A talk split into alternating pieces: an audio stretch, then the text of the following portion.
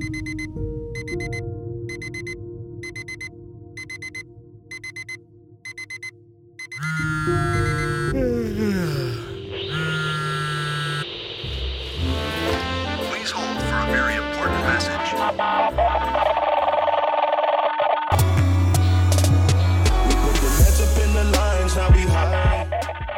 und herzlich willkommen zu dieser neuen Podcast-Episode. Heute geht es um das Thema Dehnübungen beim Klavierspielen. Ist das sinnvoll oder eher weniger? Ich wünsche euch viel Spaß beim Zuhören.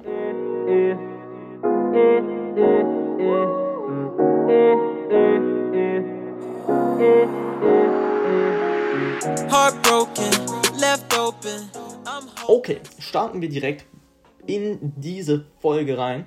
Und ähm, das Thema war für mich sehr, sehr relevant in der ersten Zeit oder ziemlich am Anfang von meinem Studium. Und ähm, ja, da habe ich mich tatsächlich relativ viel ausprobiert mit den Übungen. Und ja, was ich sozusagen daraus ziehen konnte, ähm, das möchte ich jetzt in dieser Folge ähm, ja, ein bisschen beleuchten. Wir alle sind uns wahrscheinlich einig, dass wir beim Klavierspielen viele Bewegungen machen müssen, die zum einen natürlich räumlich genau sein müssen, zeitlich genau sein müssen, mit einer gewissen Kraft aber natürlich auch gemacht werden müssen und auch ausreichend lang ausgeführt werden müssen.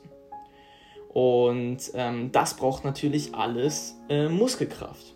Und da stellt sich natürlich zu Recht die Frage, könnte dann vielleicht auch den Übungen ähm, ja, positive Effekte haben auf unser Klavierspielen, wenn wir ja unsere Muskeln natürlich auch stark benutzen müssen beim Klavierspielen.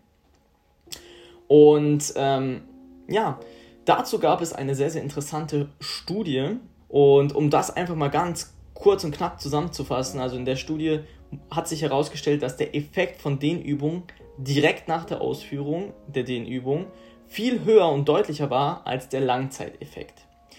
Das bedeutet, dass sie empfohlen haben, wenn man den Übungen macht, dass man das also eher im Rahmen des Einspielens direkt vor dem Spielen machen sollte, als ähm, dass man auf eine Langzeit oder auf einen Langzeiteffekt hoffen sollte.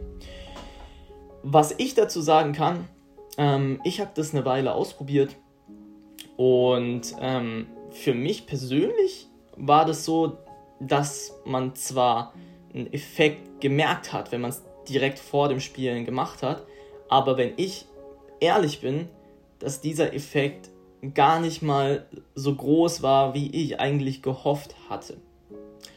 Und ähm, deswegen will ich, sage ich ganz ehrlich, es ist natürlich euch überlassen, ob ihr den Übung machen wollt oder nicht.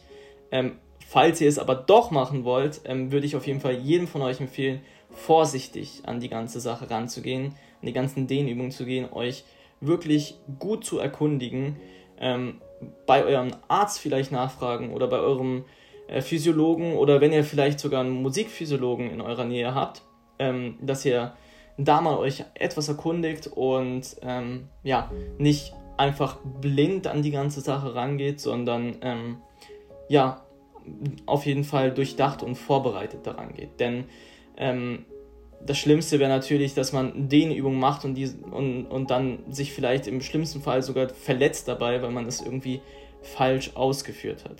Und ähm, da möchte ich einfach an euch appellieren, falls ihr euch entscheidet, das mal auszuprobieren, dass ihr wirklich äh, mit, einem, mit einem Plan daran geht und äh, äh, nicht einfach blind irgendwie daran geht. Okay, das war's von dieser heutigen Podcast-Episode wieder. Ich hoffe, sie hat euch gefallen und ähm, ja, lasst mich gerne wissen, ob ihr das mal ausprobieren wollt oder ob ihr das nicht ausprobieren wollt. Wie gesagt, meine Meinung kennt ihr jetzt. Bei mir hat es nicht allzu einen großen Effekt gehabt, weswegen ich das jetzt auch ähm, nicht mehr mache oder wenn überhaupt, dann direkt vor dem Spielen. Und ansonsten hoffe ich, ihr schaltet zur nächsten Podcast-Episode wieder ein. Am nächsten Sonntag. Bis dahin, euer Adrian. Peace.